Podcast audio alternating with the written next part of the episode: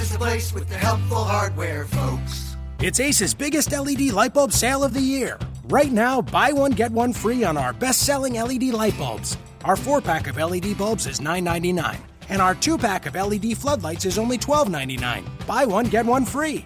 There's no limit on how much you can save, so stock up now. Hurry in. Buy one, get one free on long lasting 10 year LED bulbs now through Monday, only at your neighborhood Ace. See participating stores for details. You are Locked On Heat, your daily Miami Heat podcast, part of the Locked On Podcast Network. Your team every day. All right, let's do this. Welcome to Locked On Heat, part of the Locked On Podcast Network. My name is Wes Goldberg. I'm here as always with David Ramil, and we are opening up the mailbag fresh off of a seven game winning streak. A lot of you guys have questions in regards to what the hell is going on. Let's get started. The first bunch of questions, all very similar. So, this is from George Coles. What's this win streak give us? The standings are too close. We should have tanked. You guys and many others thought the team was bad enough to lose. Now do you agree it's tank time? That's George Coles. Thank you. Another question from Gene. This draft class is projected to be one of the NBA's deepest draft classes since 2003, so why are the Heat winning all of a sudden? In 2015, we had a better roster and didn't mind losing a few games and fighting for a lottery pick, and even then we ended up with the number 10 pick. Now that we have a chance to end up with a top three pick, we go on a seven game winning streak and allow other teams to leapfrog us in the draft. Please provide some clarity with what the Heat are doing because I'm honestly confused. I don't know whether it's because of the trade deadline or maybe just the fact that I'm just overreacting, but I'm not sure why the Heat are suddenly winning. I was really looking forward to buying a Markelle Fultz or Lonzo Ball Heat jersey sometime after the draft. And then our final question that we're kind of grouping together here how can you explain this win streak? Have the Heat turned it around? That's from Douglas Philip Yee.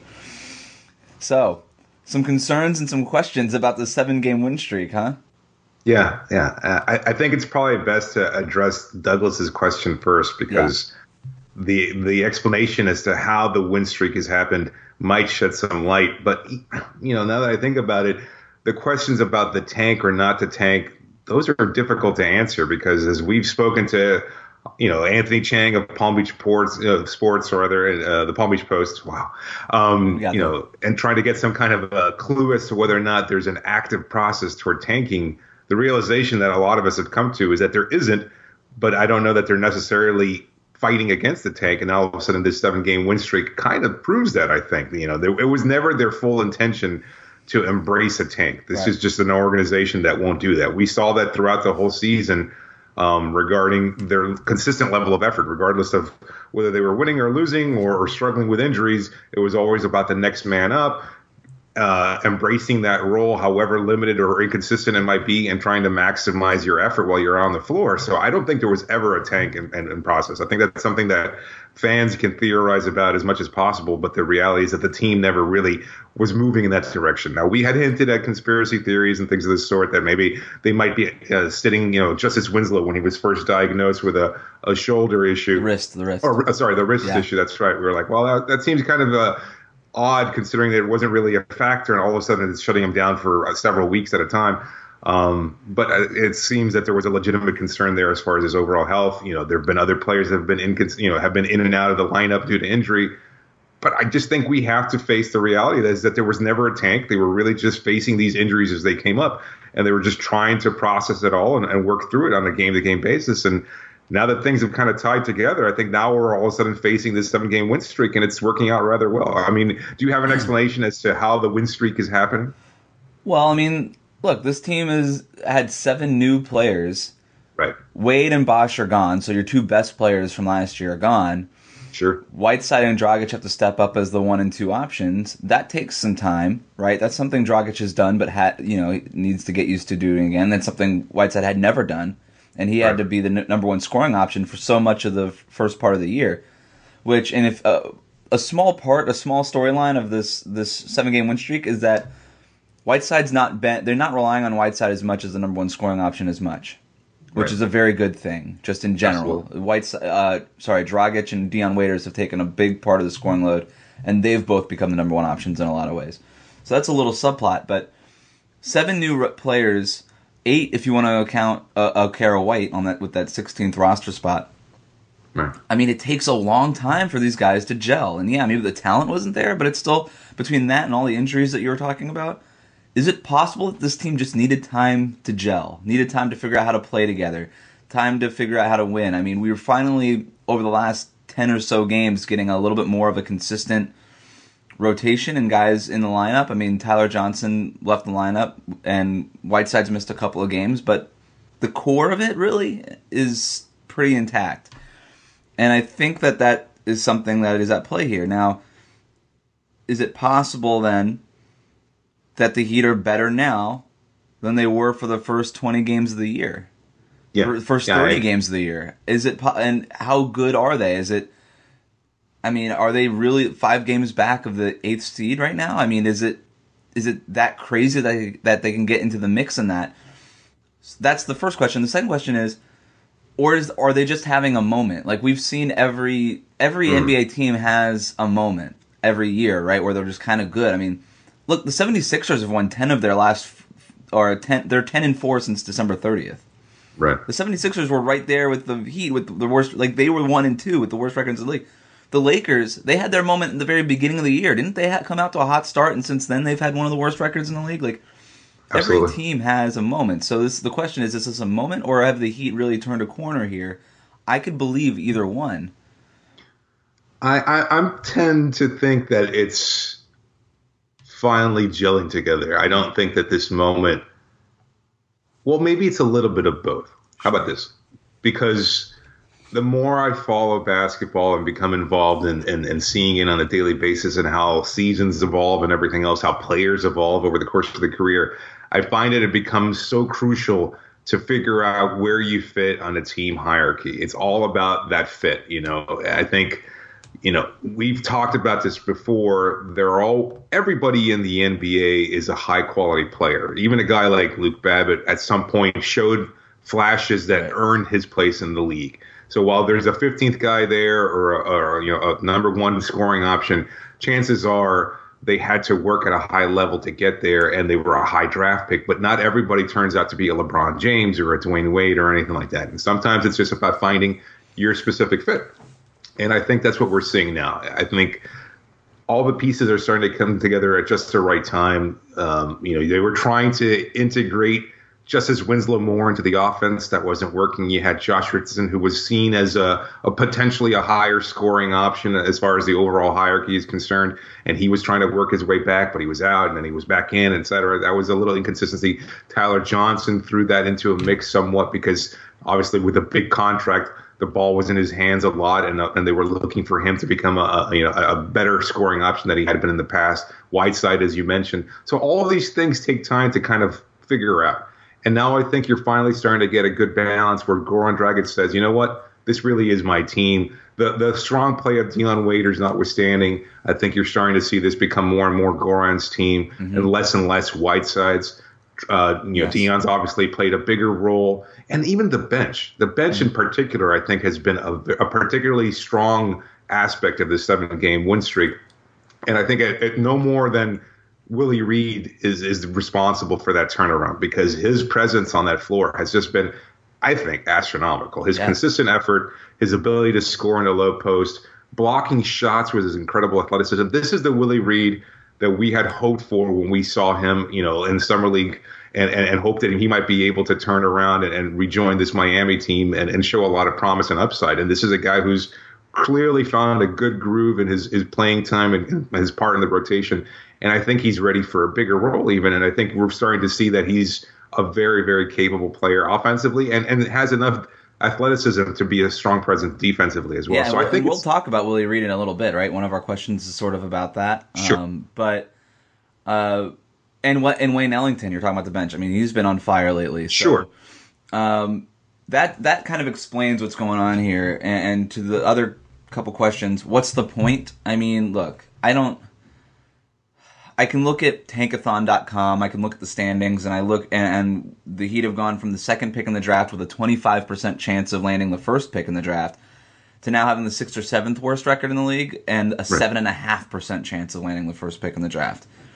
That's frustrating, you know. Like, given how frustrating the whole first part of the year was, it's like at least the payoff was a top draft pick and a franchise Right. player potentially. But now it's okay. Well, maybe we're going to keep a top ten pick now. I don't know. That's frustrating, and and objectively, I know that it's better for the Heat to lose. But then you watch the games, man, and it's just so much fun, and it's just like It is. shit, Yes. man. I don't know what I want, so I don't know what side of the the fence of the tanking I'm on. But objectively, I know it's better off that they do. And you know, as as uh, Gene alluded to here, um, even the last time the Heat ended up in the lottery, if they would have went full tank, this team could end have could have had Kristaps Porzingis or D'Angelo Russell or Karl-Anthony Towns. Justice Winslow, you know, you and I, I think, are fans of Winslow in general, and it was a good pick at ten. But imagine if this team had Porzingis or Towns. You know, what I mean, it would be we'd be it's be we'd be at a completely different stage of this rebuilding process.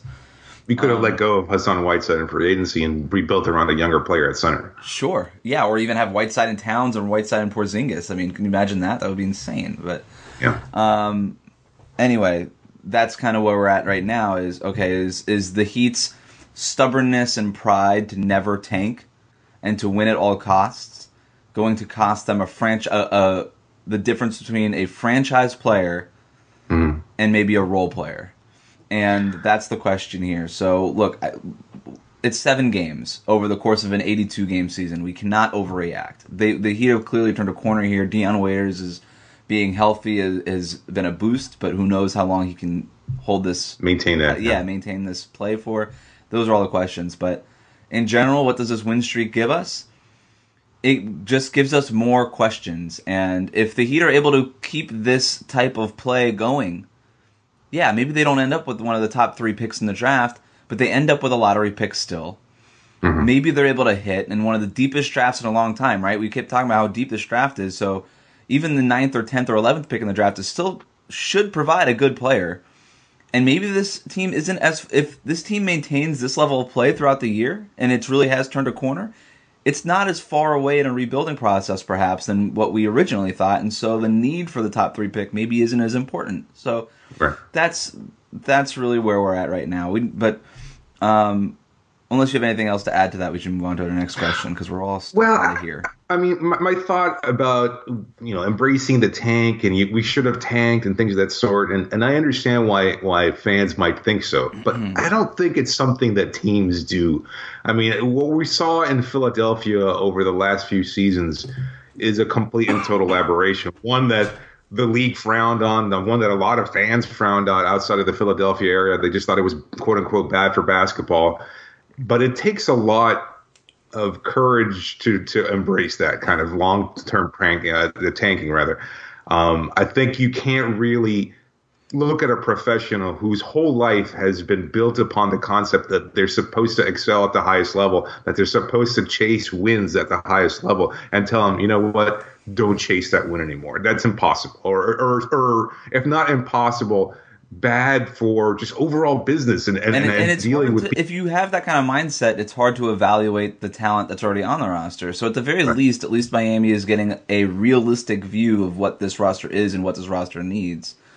Yeah, I'm with you. The the 76ers trust the process is a total aberration. You can't use that for a benchmark or even an expectation. Right. That was Sam Hinkie trying to game the system, um, and it, it may have worked, right, with Joel Embiid and Nerlens Noel and, and Ben Simmons and everything, but that's not what's going to happen anywhere else in the league, probably ever again, just because of the way the league essentially cracked down on it. Sure. Um, so, with all that said, you know, maybe I think- they I think get that- a little bit more injured. Maybe another Yeah. injury happens. Another fan, Tyler Johnson's out for a longer time. Who knows? I don't know, but look, I don't think this team is going to go to a. They're not to. They're not so good that they're going to suddenly leap into the conference finals or something like that. So no, yeah, I think they have a still very fall- they're- low they're- yeah, they're still gonna yeah low ceiling. They'll still have a lottery pick. At least we're evaluating it. So um, anyway, we we spoke about Dion Waiters a little bit. Here's our next question. I know it sounds nuts, but what if but what if we sent Dion Waiters back to the Cleveland Cavaliers for their first round pick, which would essentially be a second round pick, given how they're going to probably be in the finals? Uh, LeBron's been complaining about adding a playmaker, and Dion knows the organization. That question from George Coles.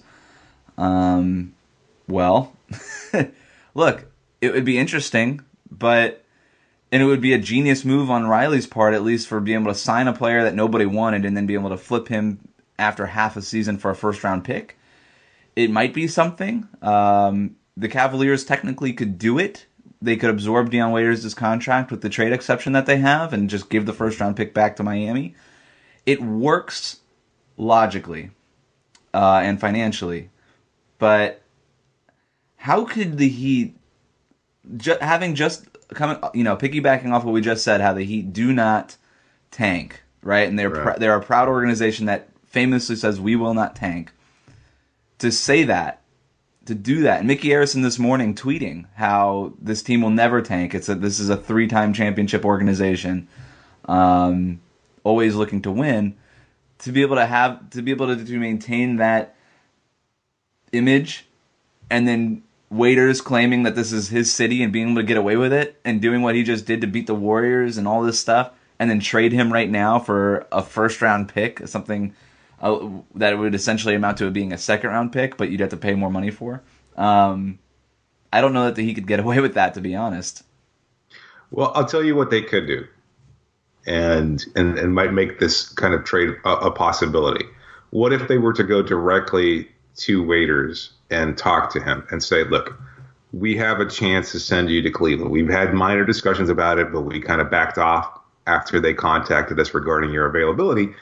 And I, we wanted to talk to you and gauge your interest. And and the way they could potentially sell it or pitch it to him is you have an opportunity to go back, make good on uh, what was a shaky start to your career. Right. You could sell them on the fact that you've matured, that you've grown, that you know how to fit into LeBron's system, um, that you can show how you've grown and matured theoretically at the highest level. Can you not picture the the, the glory?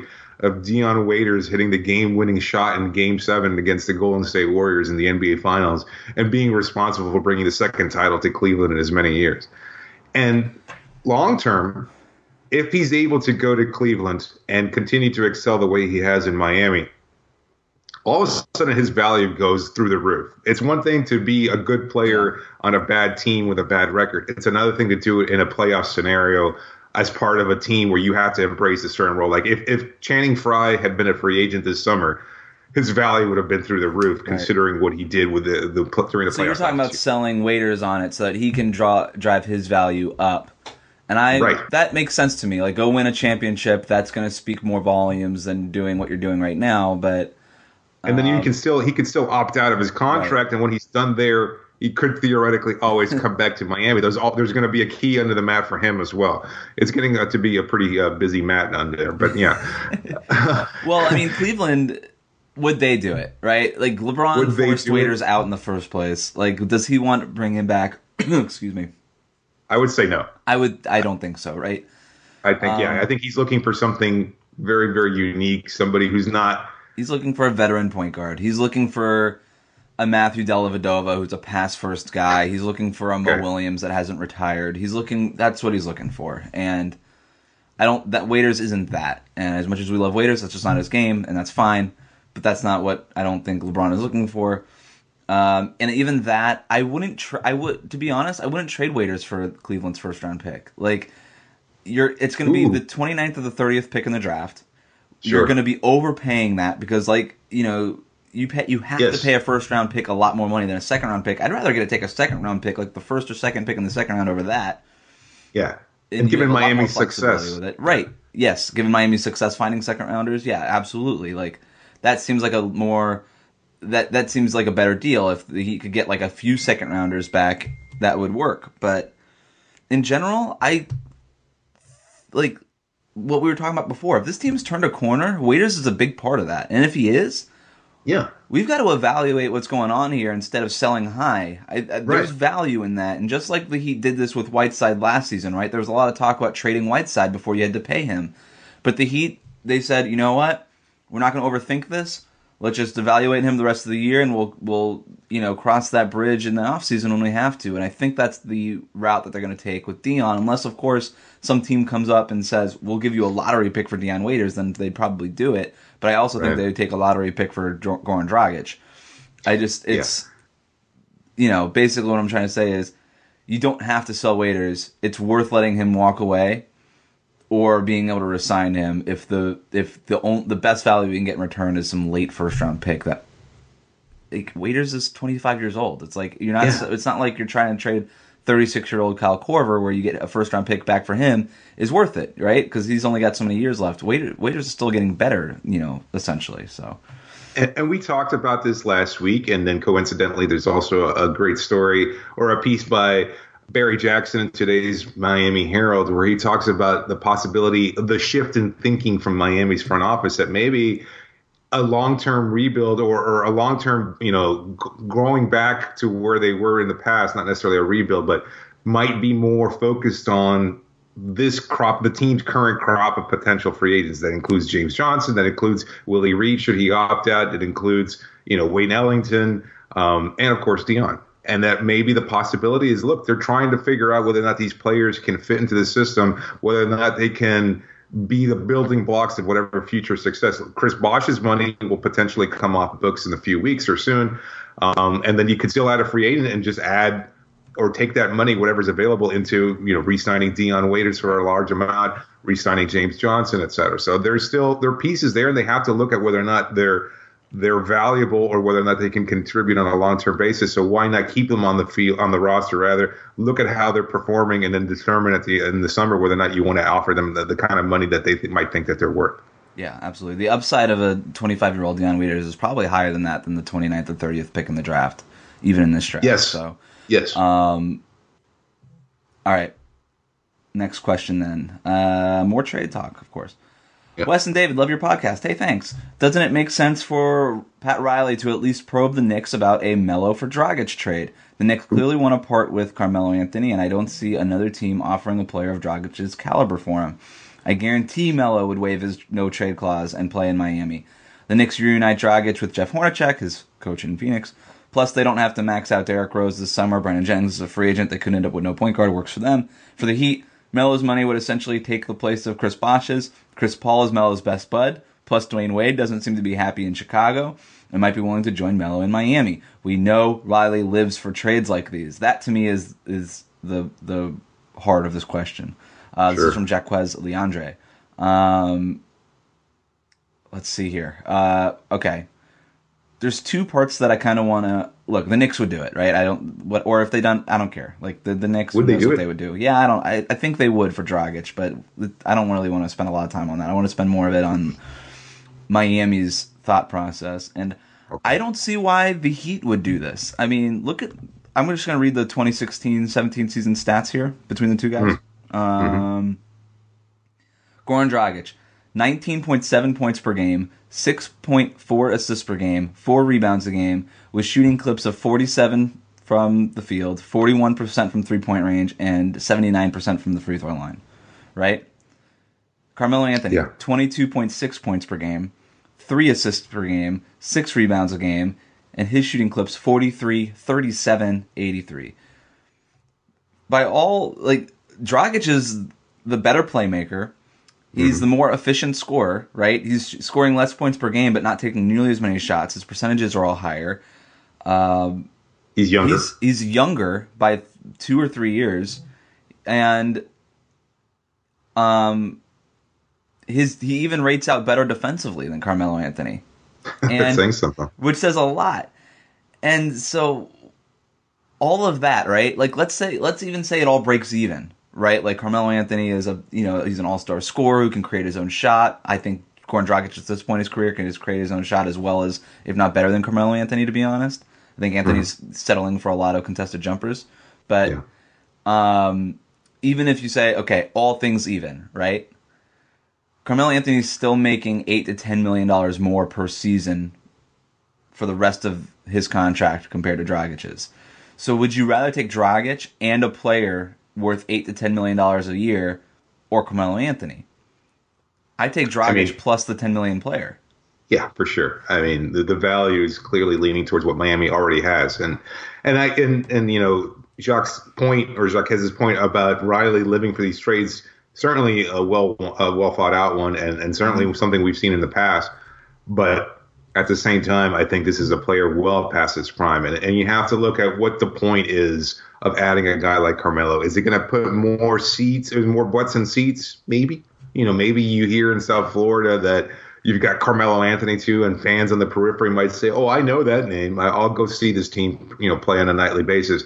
But over the course of the next year or two or three of Carmelo's contract, the team's going to lose a lot, and they're going to lose a lot more without Goran and with Carmelo, just yeah. because he's the kind of player you can't. I've always considered Carmelo to be a secondary type player, not a guy who's going to carry the team mm-hmm. and make them win. Like he's he's probably a very secondary level superstar, an excellent scorer, and everything else but still one that you can't necessarily take or can't necessarily take that team to the next level. And I think that's especially now at this point in his career with his health somewhat in question, slow footed, not able to really get off the ground, still able to score at a decent rate. Um, I, I, just don't see why you would want to add a team here. It, it completely throws off the idea of this team rebuilding or, or integrating their younger players like you know Justice Winslow, yeah. Josh Richardson, and Tyler Johnson, et cetera. I mean, and how it changes the team dynamic, it, it could potentially be catastrophic because all of a sudden what you're doing is paying a whole hell of a lot of money for a player that's way past his prime and doesn't make the players around him better. So, from Miami's perspective, I, I just can't see why you would want to do it in the first place, other than to say, "Oh, I've got a big name." You know, it's always about you know when Shaquille O'Neal was brought in in 2004, that was a vastly different player. While you could have argued that maybe he was no longer in his prime prime he was still really, really, really good. This is not the same level of player that Carmelo Anthony is at this point in his career. Right. You know, and, and, we even saw Shaq continue to degrade while he was here in Miami, and then once he left to Phoenix, once he went to Boston and Cleveland and everything else, you know, this was a, a shade yeah, two, of the, we got, the player. We traded him in a time where he had like two and a half really good years of Shaq. Like right here in Miami. Yeah, it would have been like it would be like getting LeBron next year. Well, who knows how long he's going to be great, but it would be, you know what I mean? It's yeah. like, yeah, Carmelo Anthony is well past his prime. It would have been like getting Carmelo maybe three years ago.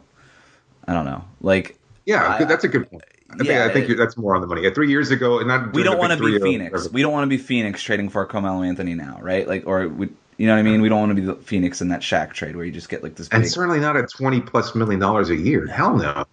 I and, mean, for so, ten or less, maybe.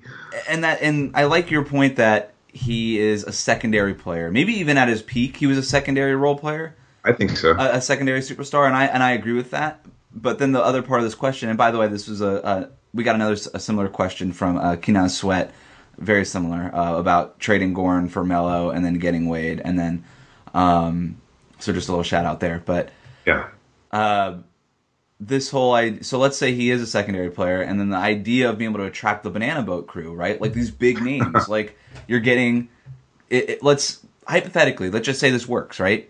Carmelo yeah. anthony comes to miami. Dwyane wade's like the hell of chicago. This is a disaster. I'm coming back to south beach. So, yeah. yeah here's your key. It was under the mat the whole time. Blah blah blah blah. And chris paul's like well that sounds like a lot of fun. The clippers i am not being able to win here. Let me see what i can do in miami with pat riley. They know how to win. And he joins them the Heat would hmm. have to trade or Hassan Whiteside for this to happen. For sure. There's yeah. because otherwise they won't be able to fit all those contracts. So now we have a situation where okay, maybe Chris Paul and Dwyane Wade they are your number one options. You know, Chris Paul right now could possibly still be a number one option in a championship team. He's really great. Injury concerns and everything aside, maybe that, but that's a really top heavy team. It's a veteran team. Your window has shrunk. You've traded your best young player in Hassan Whiteside just to make room for these guys. Winslow's growth will stagnate. Tyler Johnson's growth will stagnate if you and you probably have to trade him too, to be honest. Josh mm-hmm. Richardson, who knows, he gets buried on the depth chart. Um, you are in a lot of ways, and of course you've traded away Dragic. So this sounds very similar to what the Brooklyn Nets did in 2013. No, and where you right. just pay, you're paying the a big price, you're sacrificing your future for maybe a two year window with a veteran aging trio that still even that roster together is not as good as what Cleveland's got with LeBron James and everything he's got going. It sounds like a disaster. Look at what the Brooklyn Nets are doing now. It sounds yeah. like a disaster. You don't want to go down that road. It's not worth it. So, um, all right, next question here. This is from Big Pat. What are your thoughts on a Nikola Mirotic swap for Derrick Williams and Luke Babbitt? Mirotic signed a three-year, $16.6 million contract with the Bulls, all of which is guaranteed, and an annual average salary of 5.5 million. Williams and Babbitt's expiring deals work as far as matching salary. Didn't we answer this last week? I think you and I talked about it, but we didn't answer it. Did we answer it? I don't know. Did I, think- bury, think did I have. bury this up from last week's mailbag? All right, let's It's let's make it quick here then. Uh, look, Babbitt and Williams for Mirotic. It works for the Bulls because they get out of a long term deal and get two expirings back if they're if they're done with Mirotic, which it seems like they might be. And if that's the tr- if that's the truth, then maybe the Heat can pounce and get a player who's flash stretch four potential in the past, but maybe Right. isn't very good. We'll see. Maybe they think, well, we can get more out of this guy than the Bulls did. Maybe that's possible. The problem with that is Riley doesn't want to take long term deals in the in in return in a rebuilding year. He's never wanted to do that. He avoids it like the plague. He probably won't do it. However, I do like the idea of a two for one in order to open up a permanent roster spot to sign Okaro White, but I wouldn't do it at this price. You could just yes or no that or add whatever you want, but we can move on through this one.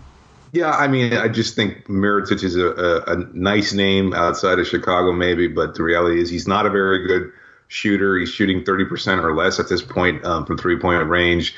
He's inconsistent. He'll go on hot streaks where he can have a number of games where he does score at a high level, and then he'll just drift off into nothingness. His defense is woeful. He's got length, but I don't think he's necessarily the kind of player that you want to include there. And I, I, I don't see him as a significant upgrade over Luke Babbitt. And it's not, and it, yeah, and it's not worth taking that deal, right? It's just that's like a Josh McRoberts contract. Why would you have? Right. Yeah. Luke Babbitt for under a million dollars a year is one thing. You know, Mirotic for you know six million a year is not. and then Babbitt's off the deal, off the books after this year. So, all right, next question. This is from Alex, our Swedish represent representative of Dion Waiters' Peninsula. Sweet. It's growing. Oh yeah, I mean I had no idea, and you know, thank you, Mister uh, Representer. Is that that's not a word? Representative, It's weak. Mr. Sir Representative. So that's, Yeah, there you go. That's better. Okay. I know you guys are very high on Miami trying to land one of the top point guard prospects in the draft like Fultz or Ball. But should Miami perhaps take a strategy where they look at players who might have the biggest upside? Hmm. After using way too much of my free time watching the top 2017 draft prospects, I actually believe Jonathan Isaac out of Florida State might have the highest ceiling out of anyone in this year's draft. His first year in the league may be a struggle for him, but given how excellent Miami is at player development, Isaac could end up as a six foot ten superstar scorer, much like Kevin Durant, an MVP caliber player. Your thoughts? I don't know if you have much thoughts on Jonathan Isaac. I mean, I, I started watching him a little bit when we saw when I saw this question, and I can understand why the comparison to Durant comes up, but I don't know that he's necessary. I mean, I think it's it's tough to see anybody. It's one I've seen a couple of places too. I mean, I, I could see it because he is really, really, really, really rangy. I mean, he's very, very long. Um, right now, Draft Express has him listed as the eighth best uh, prospect in next year's dra- or this year's draft. So clearly, a lot of people think highly of him. So Miami might wind up finding themselves in a spot to take a, the mm-hmm. eighth player in the draft anyway. If they still stay in the lottery and, and they're not able to mm-hmm. get into the top three, they might be looking at a guy like Isaac as a potential filler there. I mean, I think It's his best about, attribute. right? Yeah, I mean, we've talked about it before. I mean, if they're not able to get any of the top three picks in the draft, maybe it's time to look at the you know the lower tier there. Maybe guys who fall into the seven through thirteen range and see where Miami wind, might wind up somewhere around there if they continue their winning ways. And and look, he's a he's long. He does have scoring ability. He has some range. He's really, really skinny though, and he's a guy who's going to get bullied around a lot. I mean, he could be Kevin Durant, or he could be uh, Dorell Wright too, who was drafted right out of high school and and, and had very similar length and a, and a similar frame, uh, and was buried in Miami's depth chart and just never really turned into anything more than a, a good role player. I think his frame. He looks like he'll fill out. Sure, You know, he's not. if he works. if he works hard, right? I mean, we look at like a Brandon Ingram, who the Lakers took. I don't think he's going to get much bigger than what he is. And he was another guy, long, lanky scorer, who's compared to Durant. But he's, he, I don't know how much bigger he can get. Jonathan Isaac, look, I've watched him quite a bit this year, and I'm a big fan of Jonathan Isaac. I, we've talked a lot about how much I love Markelle Fultz and even Lonzo Yeah. Ball.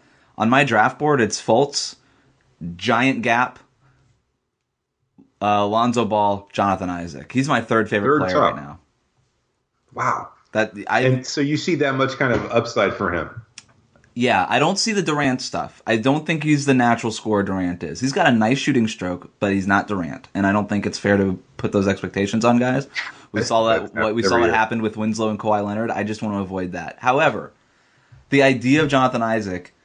Look, we we talked to um uh uh who do we talk to? Guy from Sports Illustrated. Why am I blanking on the name?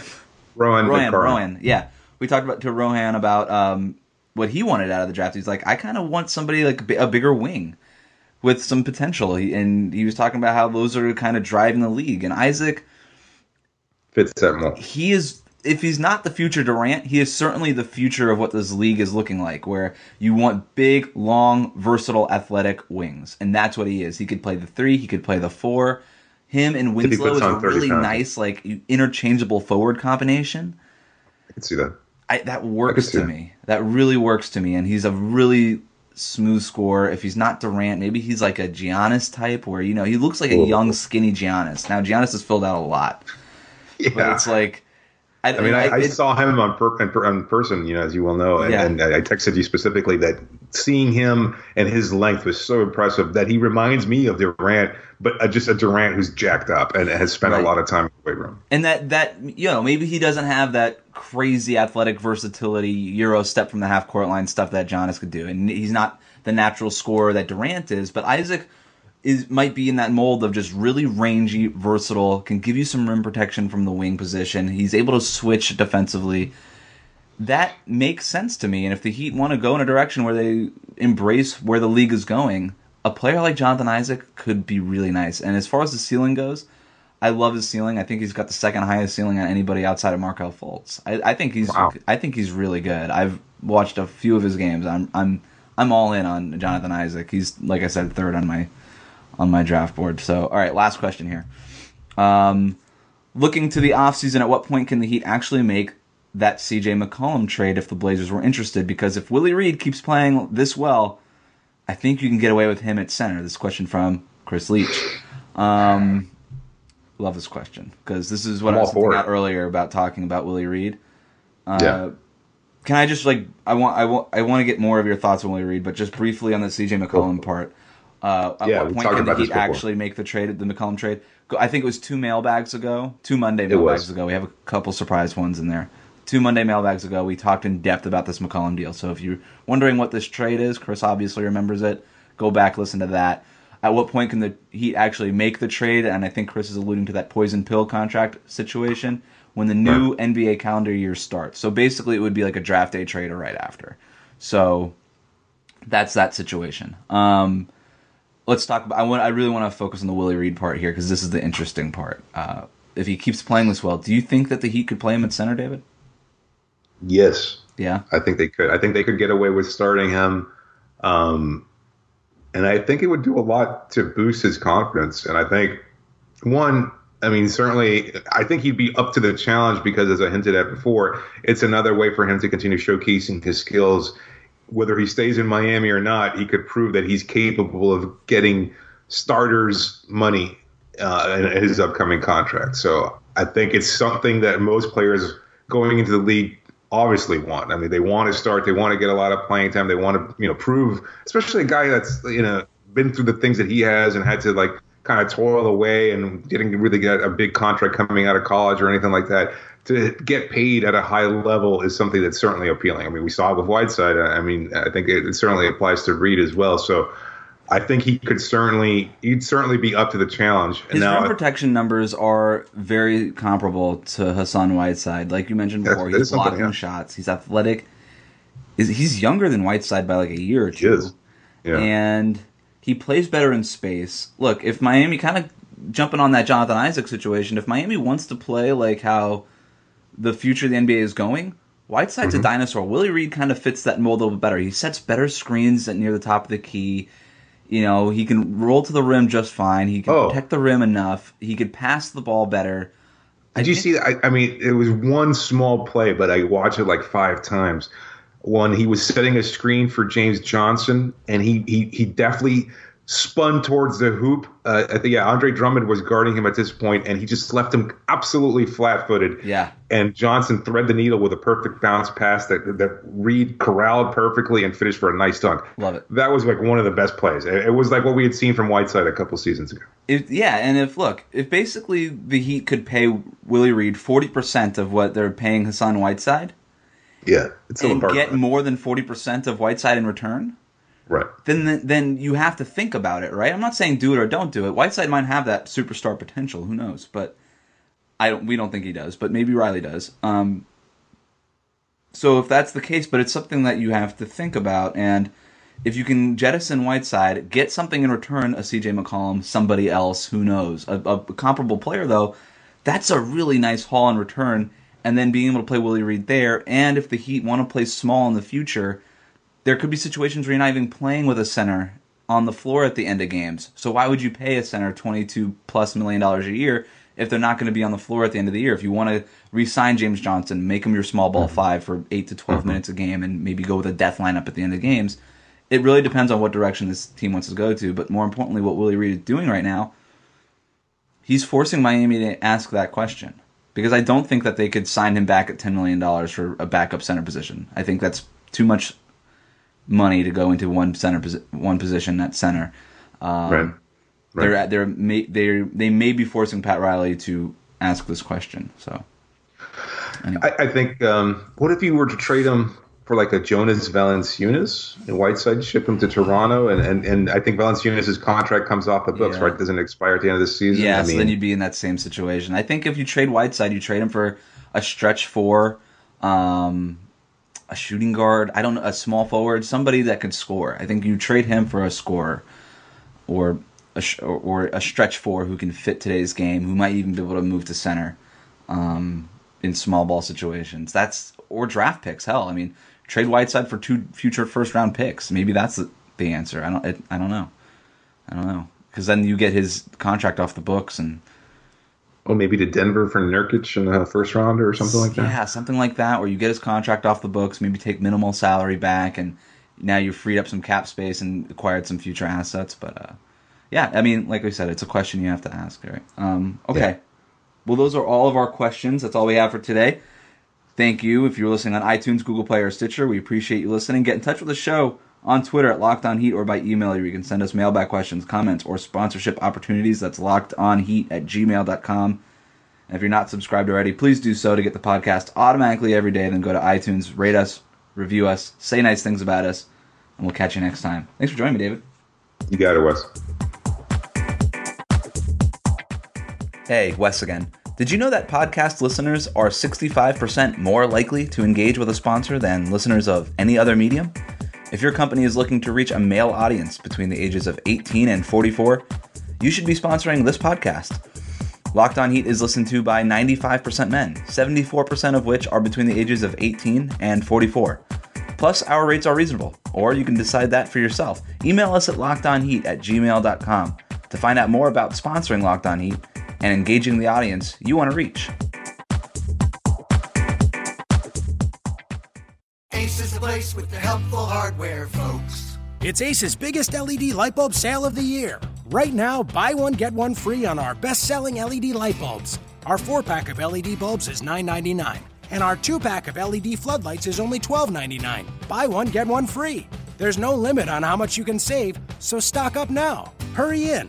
Buy one get one free on long-lasting 10-year LED bulbs now through Monday, only at your neighborhood Ace. See participating stores for details.